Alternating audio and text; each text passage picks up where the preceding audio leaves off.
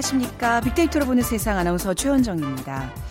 지난해 말 제천 화재 사고로 29명이 목숨을 잃은 지 얼마 되지 않아서 오늘 오전 7시 30분 밀양 세종병원에서 큰 화재로 많은 인명피해가 발생했습니다. 이 화재는 지금 9시 15분 진화를 완료하고 병원 내부 수색 작업을 진행 중인데요. 추가 사망자가 나올 가능성이 또 커지고 있습니다. 자, 계속해서 속보가 들어오는 대로 생방송 도중에라도 소식 전해드리도록 하죠. 오늘 저희가 한 주간에 화제가 됐던 소식들을 모아서 2주의 키워드 정리해보는 시간 가져볼까 하는데요. 오늘 오후 5시 30분이죠. 이 페더러와의 격돌 호주오픈 4강전 경기, 정현 선수의 또 경기 많은 분들이 기다리고 계실 겁니다. 이 소식까지 정리를 해서 오늘 한 주간 또 정리를 해보는 시간 가져볼 텐데요. 자, 먼저 빅퀴즈 같이 풀어보도록 하겠습니다. 자, 오늘 정현 선수의 경기에 전 세계의 이목이 집중되고 있습니다. 아시아에서도 그랜드슬램 4강 가기가 참 쉽지 않은 이 상황인데요. 이런 메이저 경기에 4강 간다는 거는 정말 어마어마한 일이죠. 자랑스러운 일입니다. 그동안 많은 스포츠 스타들이 우리 국민들에게 기쁨과 환희를 전해줬는데 테니스 종목에서도 그런 선수가 있습니다.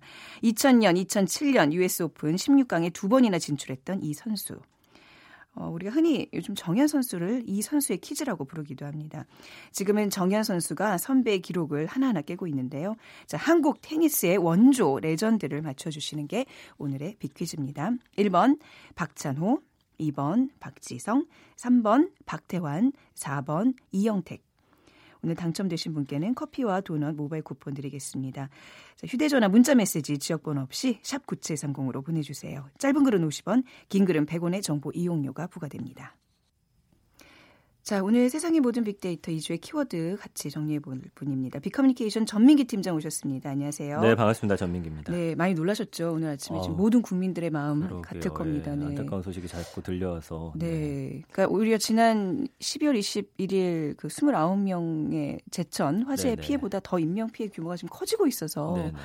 다들 지금 너무 그 공포에 지금 휩싸인 분위기라고 할 수 있을 텐데 뭐 전국적으로 건조 경보주의보가 발령 중이니까 네. 화재 위험은 지금 언제나 도사리고 있었다는 얘기예요. 항상 조심해야 될 것 같습니다. 자, 이번 주 키워드를 정리해보죠. 첫 번째 키워드는 지금 앞서 제가 말씀드린 정현 선수를 빠뜨릴 수 없겠죠. 네. 그렇습니다. 오늘 이제 5시 반에 아까 말씀해 주신 대로 세계 랭킹 2위의 페더러 선수하고 맞붙게 되는데 네. 이 페더러 선수는 그러니까 이 테니스에는 메이저 대회 4개가 있어요. 그러니까 네. 가장 상금도 많고 많은 네. 사람들 관심 받는 건데 US 오픈, 호주 오픈, 그다음에 윈블던 오픈, 그리고 네, 윈블던. 네. 프랑스 오픈. 네, 그렇게죠. 근데 이제 호주가 계절적으로 반대기 때문에 예. 가장 이제 꼭 첫 해 시작하자마자 가장 그렇네요. 큰 대회로 자리를 잡고 있죠. 정현 선수가 이 4강 신화를 달성한 건 우리나라에서는 정말 최초 기록이고요. 그러니까 1981년에 US 오픈에서 여자 단식의 이덕희 선수라는 분이 계시는데 이분이 한번 16강에 올랐었고 네. 2000년과 2007년에 이형택 선수가 16강에 올랐었죠. 그것을 이제 깬 세계 최초의 그러니까 국내 최초의 기록이고요. 아시아 선수 최고 기록은 이제 일본의 니시코리라는 선수가 네. 준우승까지 메이저 대회 한번 네. 했었습니다. 그리고 세계 랭킹도 4위까지 올랐는데 많은 분들이 이 아시아 기록 또한 깨주길 많이 기대하고 있는 상황이고요. 네. 그러니까 정현 선수 정말 대단한 게 원래 약시였어요. 네. 그러니까 눈이 선천적으로 안 좋았는데 아버지랑 형도 다 이제 테니스 가족입니다. 네. 그래서 아버지가 그렇군요. 이제 테니스 코치셨고, 근데 이제 병원에서 의사가 눈이 나쁘니까 초록색을 많이 보라고 했대요. 네. 그러니까 때마침 또 테니스 집안이니까 테니스 공이 약간 녹색이잖아요. 그래서 좀 시력이 좋아졌으면 하고 싶었는데 테니스 공은 노란색이죠. 근데 약간 이제 예, 초록빛 도는 노란색. 예, 네. 그래서 그걸 시켰는데 네. 의외로 너무 잘하다 보니까. 근데 사실 이전까지는 약간의 슬럼프가 있었습니다. 그러니까 주니어 대회에서는 정말 두각을 드러내면서 뭐 네. 준우승도 하고 뭐 윈블든 이런 데서 계속 준우승하면서 두각을 받았는데 성인 무대로 오고 나서 갑자기 이제 벽을 만나게 된 거죠. 그래서 네. 랭킹도 포기해가면서 아예 대회를 출전 안 하고 처음부터 기본기를 다시 쌓았습니다. 한 1년간. 그러고 네. 나서 출전한 첫 대회인데 이번에 이런 큰 성과를 거두고 있는 거죠. 이번에 그 경기 운영하는 거 이제 뭐 저희 방에서 이제 스포츠 캐스터들 몇 명과 보면서 그 들리는 말이 포핸드가 굉장히 좋아졌고 네. 정말 1년 사이에 체력도 엄청 다졌고 뭔가 괄목상대할 만한 발전을 이루었다는 평가를 많이 받고 있습니다. 네. 그러니까 앞서 말씀하신 대로 어떤 그 시각적으로 불편한 점을 딛고 그리고 아까 말씀하신 또 이덕희 선수 네. 예전에 주니어 세계 랭킹 3위까지 갔던 선수도 청각장애를 딛고 운동을 했다 그러더라고요. 이런 뭔가 어려움을 딛고 일어서는 선수들에게서 우리가 큰 감동을 느끼는데 예. SNS상에서도 반응이 뜨겁죠. 지금 당연히 그렇죠. 난리가 났습니다. 네. 정현이라는 이름 굉장히 상위권에 계속 진입하고 있고요. 포털 사이트에서도 그렇고 이 수십만 명이 포털 사이트 경기 중계를 동시에 시청해서 네. 약간 멈추는 현상까지 나타날 정도로 요즘 워낙 트래픽이 좋아서 네. 굉장히 기술이 잘 갖춰져 있는데도 불구하고 그런 상황이 발생했고요. 네. 인스타그램에서도 불과 일주일 사이에 정현이라는 해시태그 수만 건이 올라오고 있고 특히 이제 인터뷰가 굉장히 전 세계적으로 화제가 되고 있어요. 아니, 영어를 유창하게 하는 건 아닌데 정말 재치 있게 대답을 하는 거 보고 저는 깜짝 놀랐어요. 재밌잖아요. 네. 그러니까 페더러랑 어떻게 할 거냐 했더니 나이가 내가 워낙 젊기 때문에 네. 체력적으로 밀어붙이겠다.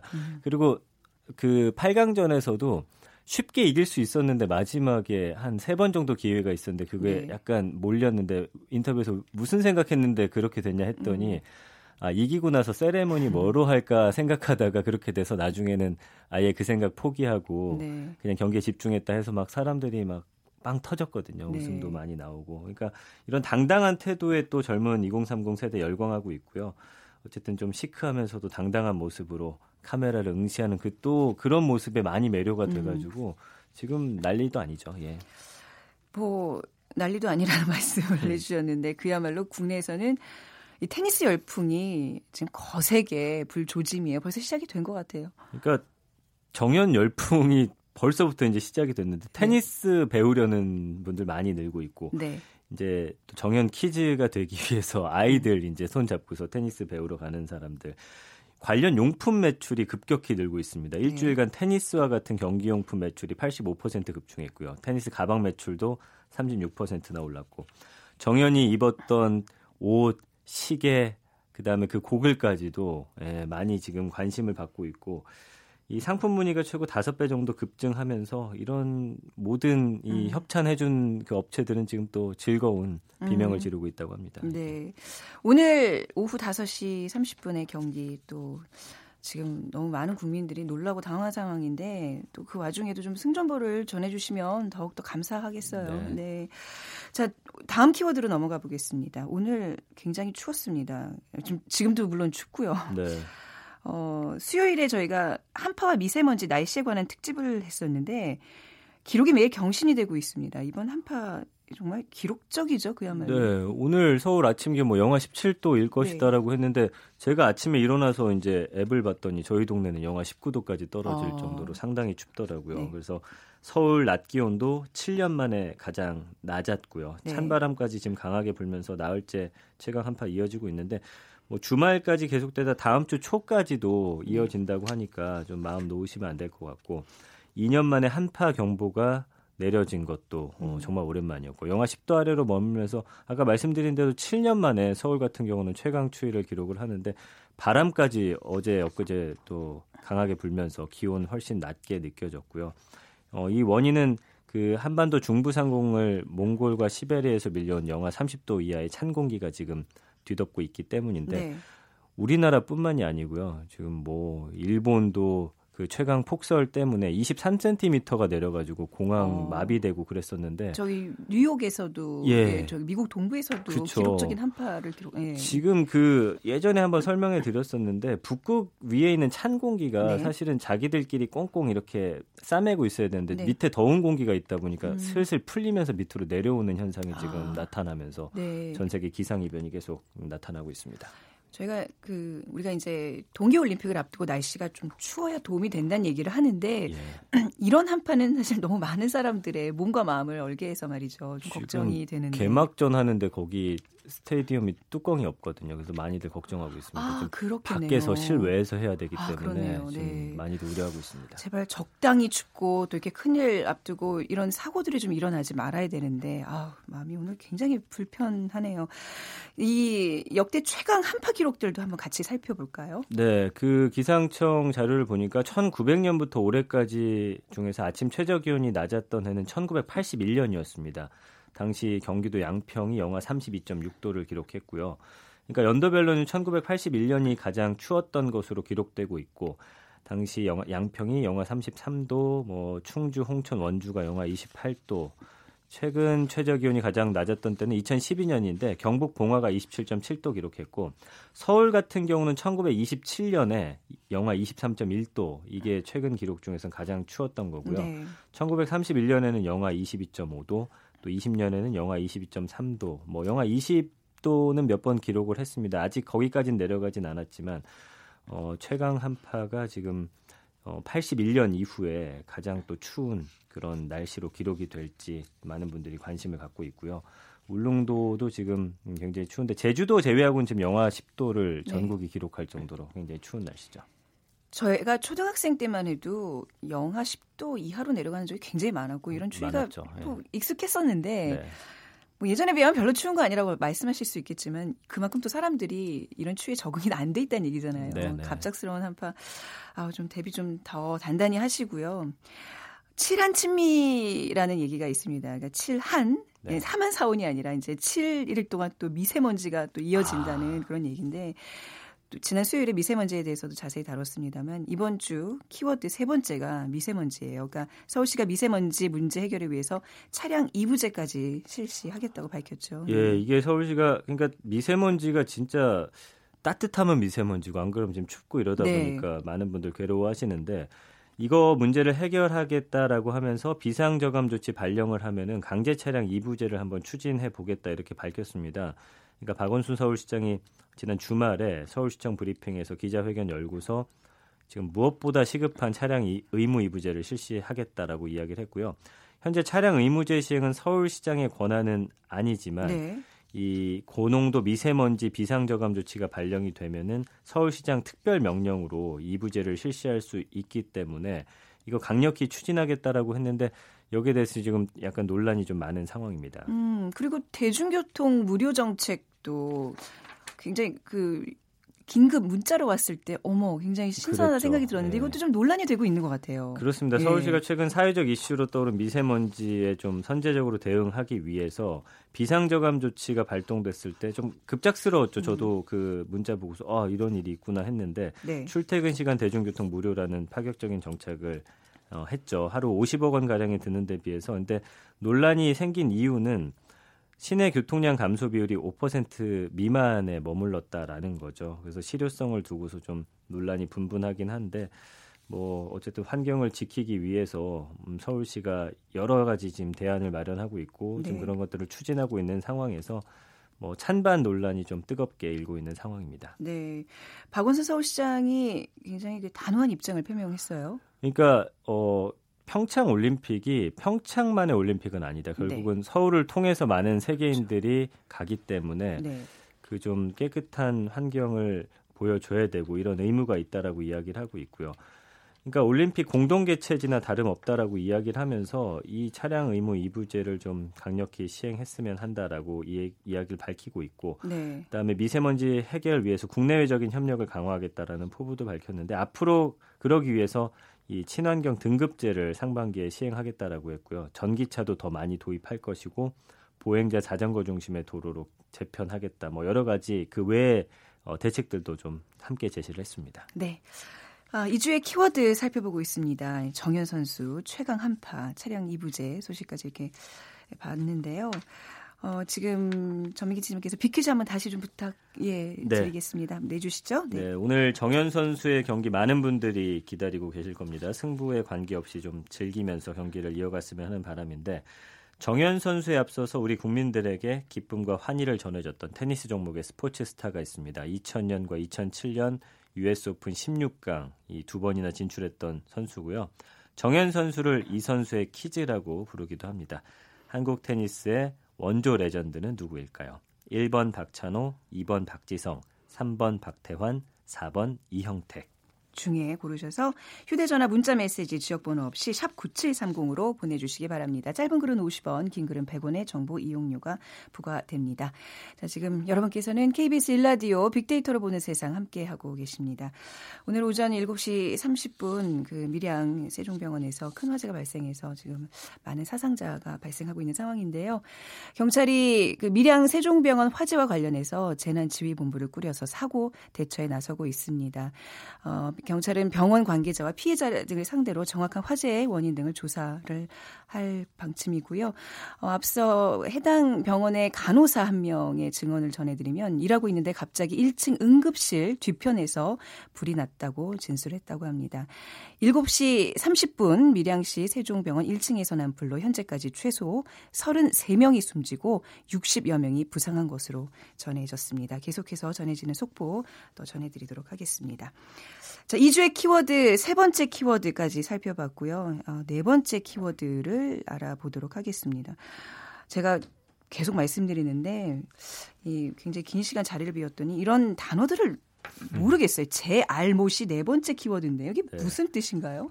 이거는 줄임말이기 때문에 많은 분들 생소하실 텐데, 그러니까 재테크를 잘 알지 못하는 사람이라는 뜻이고요. 저네요. 네. 우리 모두 해당되는데. 그렇습니다. 요즘 가상화폐가 워낙 뜨겁다 보니까 지금 뭐 빅데이터 분석해 보면 매주 이 가상화폐 관련 키워드가 빼놓지 않고 올라오는데 역시나 이번 주도 제알못이라는 단어가 많이 화제가 되고 있습니다. 네. 그러니까 재테크를 알지 못하기 때문에 뒤늦게 눈을 떠서 이제는 공부해야겠다라는 그런 열공 모드에 돌입하는 사람들이 많이 늘고 있다라는 거고요. 젊은 층이 특히나 여기에 많다라는 게 이번의 특징이고요. 네. 그러니까 교보문고 자료를 보니까 2012년 제외하고서 8년 연속 어떻게 보면 마이너스 신장률을 보였던 분야가 바로 재테크 분야거든요.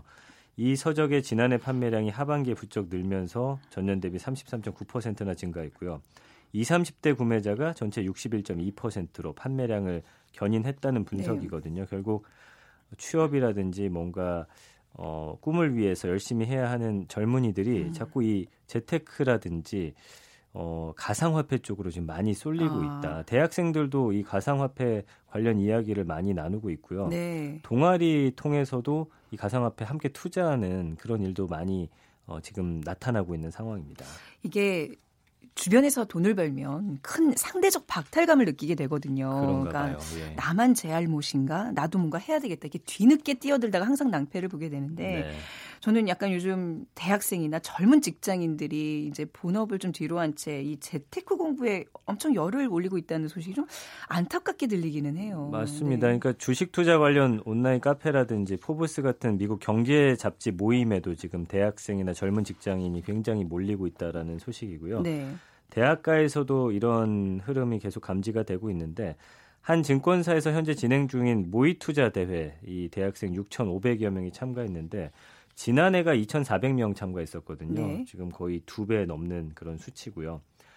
그러니까 대학생들 이야기 들어보니까 주변에 금융 관련 공부할 수 있는 통로가 많지 않다 보니까 네. 이런 걸 통해서 하고 있고 적은 돈이라도 직접 투자를 하고 있는데 문제는 그 다음 학기 등록금이라든지 이런 꼭 필요한 돈들을 방학 동안 했다가 또 손해를 봐가지고 그런 돈으로 투자를 하면 안 되는데 말이죠. 그러니까 휴학을 해야 되는 상황이 발생하는 그런 경우가 지금 상당히 늘고 있고요. 부모님한테는 사실 투자한다고 돈 받을 수가 없으니까 이런 극단적인 상황까지 나타나고 있는데 아무래도 가상화폐 관련 소식들이 워낙 많다 보니까 이 제알못들을 자극했다라는 분석이 나오고 있고 아마 이 암호화폐라든지 이런 것들이 굉장히 기름을 부은 게 아니냐. 그러면서도 코스피, 코스닥도 또 지수가 높았고 몇몇 종목 같은 경우는 굉장히 이 투자한 사람들이 큰 이득을 봤다. 주식 역시. 그러면서 이게 여러 가지 얽히면서 지금 젊은이들이 여기에 몰입하고 있는 상황입니다. 분명히 지금 이런 투자 열풍이 좀 과해지면서 문제점들이 속속 드러나고 있죠. 그렇죠. 일단은 이 청년들의 눈높이가 너무 올라갔어요. 그러니까 뭐 억대 수십억 이런 게 사실은 쉽게 만질 수 없는 돈인데도 불구하고 뭐 하룻밤새 누가 수억을 벌었다더라 아니면 뭐 카더라 통신이 본물을 이루면서 뭐 100%, 200% 이상 수익률은 기본이다라는 좀 헛바람이 들어간 헛바람. 경우가 많아요. 예, 그러면서 이런 소문들이 사실인 것처럼 젊은이들이 받아들이면서 어떻게 보면 투기라든지 도박과 같은 이 판에 계속 끼어들고 있는 상황이고요. 그러니까 아까 말씀드린 대로 지금은 이제 그런 수익률 내기가 쉽지 않은데도 불구하고 네. 늦게 뛰어들어갔고 손해보는 젊은이들이 많다라고 하니까 참 걱정입니다. 예. 항상 이런 투자 열풍 속에서는 이 개미 투자자들만 피해를 보게 돼 있어요. 좀 신중하시기 네. 바랍니다. 그리고 요즘에 네. 그 다단계처럼 네. 젊은 층들을 모집하는 경우가 상당히 많습니다. 계속 수익률 이만큼 함께 모여서 하면 더 많은 돈 벌 수 있다라고 하면서 네. 친구가 또 친구를 데려가고 후배를 데려가고 이러면서 취준생 중에도 아예 취업 포기하고 여기 뛰어든 학생들도 많은데 네. 지난번에 TV 보니까 대학교에서 이 모의 투자 대회에서 1등한 학생들 몇 명 모아가지고 했는데 수익 내는 게 쉽지 않더라고요. 네. 일주일 동안 약간 손해보고 끝났거든요. 그러니까 이게 함부로 뛰어들어서는 안 된다는 점을 좀 참고하시길 바랍니다. 네. 자, 이번엔 5번째 키워드로 넘어가 보겠습니다. 디지털 불신이라 어떤 얘기인가요? 그러니까 세계적 정보기술 시장조사기관 가트너라는 곳이 있는데 지난해 10월에 올해 10대 IT 트렌드를 발표하면서 2020년쯤 되면은 선진 경제권에 속한 대부분의 사람들이 실제 정보보다 더 많은 허위 정보를 소비할 것이다 예상을 했습니다. 안 그래도 지금 우리도 벌써 정보의 홍수 시대에서 뉴스를 보면서 어떤 게 팩트인지 팩트를 체크해야 된다라는 말들이 많이 나오고 있잖아요. 근데 2020년에는 인공지능이 만들어내는 어떤 위조 현실이 많을 것이다. 네. 그러니까 이걸 탐지해내는 인공지능의 능력을 앞서기 위해서는 이 디지털에 대한 불신이 더 커질 수밖에 없을 것이다. 그러니까 예를 들면 위조하기가 너무 쉬워지고 위조 자체가 이제는 정말 현실처럼 깜쪽 같거든요. 그러니까 뭐 존재하는 것처럼 존재하지 않는 것을 존재하는 것처럼 만드는 사진, 영상, 문서, 소리 이런 것들이 계속 디지털 기술로 만들어지고 또 악용하는 사례가 늘 것이기 때문에 이 가트너가 전망한 것이 그렇게 허무맹랑하지도 않고 기술의 발전을 정확히 반영했다라는 그런 전문가들의 분석이 많습니다. 뭐가 진짜고 뭐가 가짜인지 구분이 안 되는 그런 세상에서 이제 점점 살게 된다는 얘기인데 네. 예를 들면 어떤 가짜가 등장을 할까요? 그러니까 지난 제8월이죠. 미국 워싱턴 대학 연구진이 버락 오바마 전 대통령의 립싱크 영상을 만들어 내가 주목을 받았습니다. 네네. 그러니까 음성에 맞게 입 모양을 바꾸도록 인공지능을 합습시켜가지고 실제는 존재하지 않는 영상을 마치 오바마 대통령이 실제로 부르는 것처럼 만들어냈거든요. 그러니까 이런 기술들이 허위와 진실을 구분하는 게 굉장히 어려워지는 시점까지 고도화될 것이다 이렇게 이야기를 하고 있기 때문에 가짜뉴스에 대한 우려가 지금 상당히 크잖아요. 네. 이런 상황에서 진짜 같은 가공의 뉴스를 접할 가능성이 굉장히 커졌고 예를 들어서 뭐 트럼프 대통령이 나와서 북한에서 핵무기를 방금 터뜨렸다라든지 이런 식의 영상을 만들어서 배포한다면 분명히 피해자는 나올 것이고 이런 사례가 있었습니다. 1866년에 독일 재상 비스마르크가 그 비렐름 1세가 엠스에서 보낸 전보를 조작해서 가짜 뉴스를 퍼뜨렸는데 실제로 이것으로 인해서 전쟁이 촉발됐었거든요. 네. 그러니까 이런 상황이 만들어질 수도 있겠다 이런 예상을 하는 거죠. 그렇다면 우리의 이제 앞으로 능력은 디지털만을 맹신하는 게 아니라 우리 스스로가 진짜와 가짜를 구별해낼 수 있어야 된다는 얘기인데 어떻게 할 수 있을까요? 근데 문제는 인간이 구별할 수 없다고 합니다. 그게 문제죠. 예, 그래서 결국에는 이 위조품을 판별하는 역할이 사람을 손을 떠나서 인공지능이 넘겨받게 되는데 결국 가짜도 인공지능이 만들고 그걸 판별해내는 것도 인공지능이기 때문에 앞으로 굉장히 문제가 될 것 같고요. 이런 가짜 디지털 불신 사회가 만약에 오게 된다면 이걸 어떻게 해결해 나가야 될지도 좀 고민을 해봐야 되지 않나라는 생각을 해보는데 어쨌든 지금은 불행하게도 인공지능을 사용해서 위조 현실을 탐지하는 기술이 그걸 만들어내는 인공지능 기술보다는 좀 뒤처져 있다는 거죠. 그러니까 범죄 같은 것도 발생하고 나서 후속 대처 방안이 나오는 것처럼 지금 이런 기술 발전이 그런 식으로 발달하고 있기 때문에 아마 조만간 현실되지 않을까 그런 우려를 표합니다. 네, 자 2주의 키워드로 이번 한 주도 정리해봤습니다. 자 전민기 팀장과 함께 얘기 나눴습니다. 감사합니다. 고맙습니다. 네. 자 오늘 빅퀴즈 정답은요 4번 이형택입니다. 3513님. 밀양에 거주하는 주민이시라고요. 출근길 통제되는 거리에 무슨 일인가 했더니 또 이렇게 있어서는 안 될 일이 생겼습니다. 가슴이 너무 아픕니다. 더 이상의 피해가 없기를 간절히 바랍니다 하셨는데 밀양에서 또 이렇게 소중한 문자 주셔서 감사하고요. 3717님, 기록은 깨지기 위해서 존재한다는 말과 같이 정현 선수의 투혼에 아낌없는 박수를 보냅니다. 저는 은퇴하고 나서부터 5년째 테니스를 즐기며 건강한 생활하고 있습니다 하셨는데 오늘 5시 30분 페더러와의 경기 또 많이 지켜봐 주시고요. 오늘 밀양에서 있었던 화재, 그 11시 현재 그 경찰의 브리핑을 보니까요. 사망자 31명, 경상 69명, 중상 8명 등 사상자는 모두 112명이라고 합니다. 근데 사망자는 계속 늘어날 수 있다고 또 밝혔고요. 또 다행히 요양병원에서는 사망자가 없었다고 하는데요. 이게 좀 종합병동에서 또 많은 사망자가 발생해서 지금 제가 다행이라는 표현을 썼습니다. 이건 정정하겠습니다. 자, 앞으로 또 이 KBS 속보에 귀 기울여 주시면서 이 밀양 화재 소식 계속 좀 주의를 기울여 주시기 바랍니다. 주말 보내시고요. 저는 월요일 오전 11시 10분에 다시 찾아뵙겠습니다. 오늘 끝곡으로 마이클 잭슨의 힐 더 월드 띄워드립니다. 고맙습니다.